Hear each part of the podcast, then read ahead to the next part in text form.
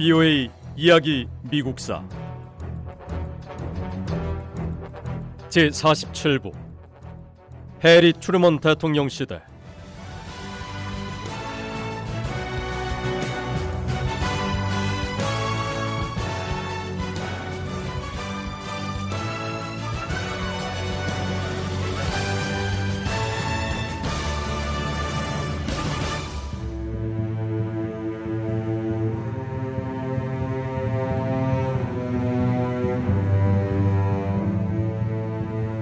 대다수 정치 전문가가 트루먼 대통령의 재선 가능성에 대해 부정적인 예상을 내놓았지만 트루먼 대통령은 흔들리지 않았습니다.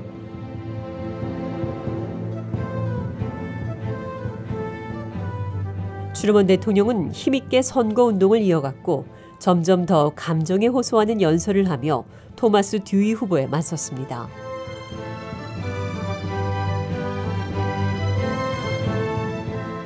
1948년 대통령 선거는 모두의 예상을 뒤엎는 결과가 나왔습니다. 선거 당일 밤 트루먼 대통령은 모든 투표가 집계되기 전에 잠자리에 들었습니다.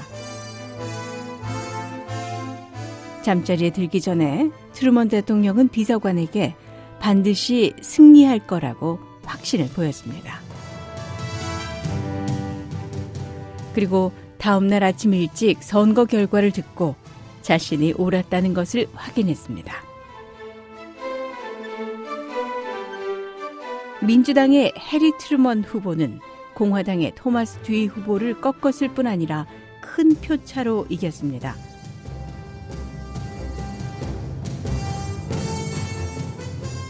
트루먼 대통령의 재선 성공은 민주당 의원들이 의회 선거에서 승리하는 데도 영향을 줬습니다. 민주당은 상원과 하원 모두를 차지했습니다.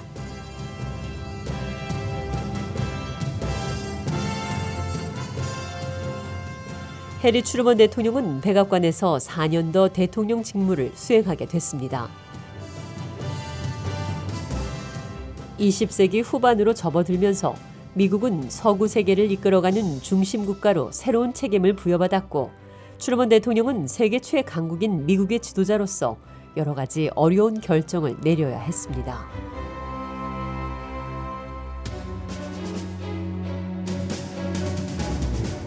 트루먼 대통령은 한국 전쟁 당시 남한이 유엔과 함께 북한의 침공을 막을 수 있도록 미군을 파병했습니다. 그리고 다른 서방 국가 지도자들과 함께 유럽과 북미의 공동 방어를 위한 새로운 동맹인 북대서양 조약기구 나토를 설립했습니다.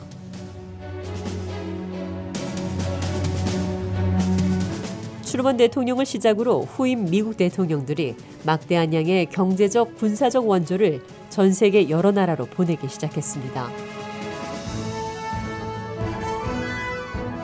이런 전 세계적인 영향력과 책임은 미국에도 많은 변화를 안겼습니다.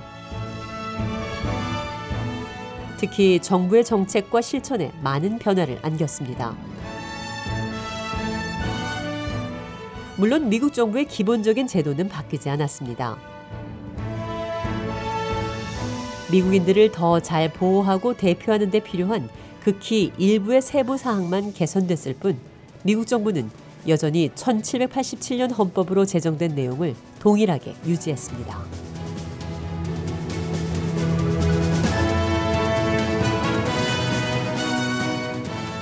(1948년) 선거 이전에 미국인들은 때로는 트루먼 대통령을 우연히 대통령 자리에 오른 사람이라고 불렀습니다. 이 말은 미국인들이 해리 트루먼이라는 이름의 인물을 미국을 이끌 대통령으로 뽑은 건 아니라는 뜻이었습니다. 트루먼 대통령은 프랭클린 루즈벨트 대통령이 사망했을 때 부통령이었기 때문에 갑작스럽게 미국의 제33대 대통령이 됐습니다.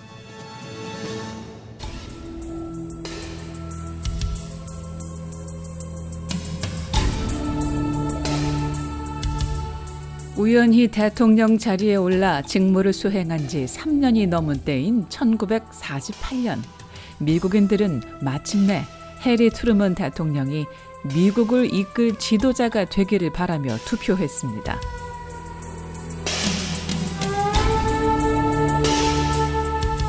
트루먼 대통령은 1948년 선거에서 승리해 다시 한번 백악관의 주인이 됐습니다.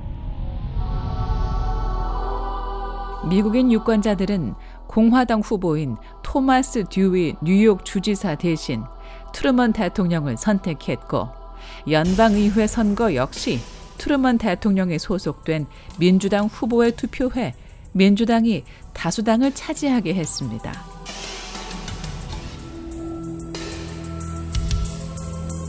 트루먼 대통령은 민주당이 장악한 의회인 만큼 의회가 자신의 정책을 지지할 거라고 기대했습니다.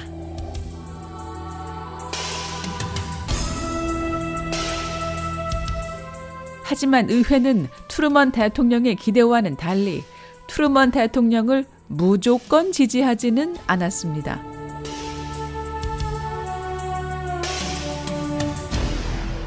시간이 지나면서 미국 남부 출신 민주당원들은 보수적인 공화당원들 편에 서서 트루먼 대통령의 여러 중요한 정책안을 부결시켰습니다.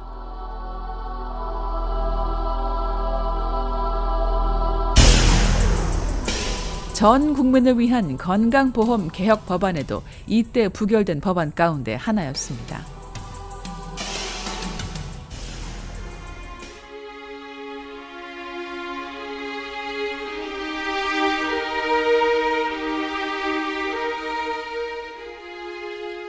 공산주의에 대한 두려움은 해리 트루먼 대통령의 두 번째 임기 동안 주요한 문제였습니다.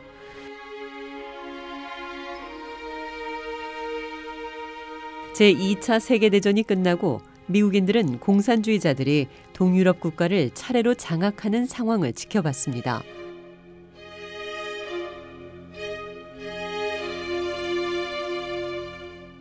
미국인들은 중국이 공산주의 국가가 되는 순간을 목격했고 소련 지도자 이오시프 스탈린이 공산주의자들이 세계를 지배하길 바란다고 선포하는 것도 지켜봤습니다.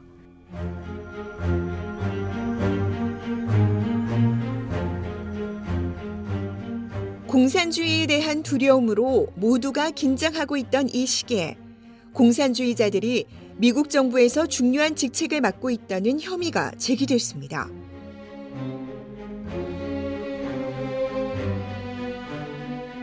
그런데 미국인 상당수가 이 혐의를 이미 입증된 사실처럼 받아들였습니다. 미국인들은 누군가 제기한 의구심이 사실인지 아닌지 상관없는 듯이 행동했습니다. 공산주의에 대한 두려움은 유죄가 입증될 때까지는 무죄로 보는 미국의 법적 전통인 무죄 추정 원칙까지 위협했습니다.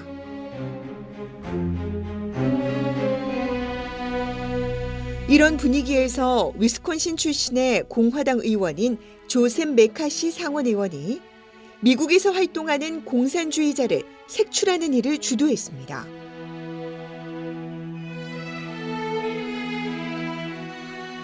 메카시 의원은 연설과 의회 청문회를 통해 미국 내 다양한 분야에서 활동하는 공산주의자와 공산주의 지지자 수백 명을 고발했습니다.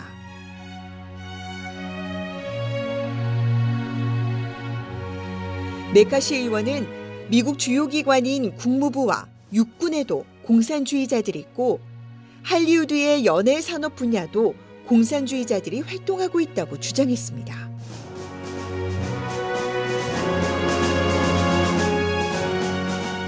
하지만 메카시 상원의원이 혐의를 제기한 건들은 대부분 이를 뒷받침할 만한 증거가 거의 없었습니다. 그런 만큼 법정에서는 이 혐의 내용 가운데 상당수가 증거 불충분으로 받아들여지지 않았을 겁니다.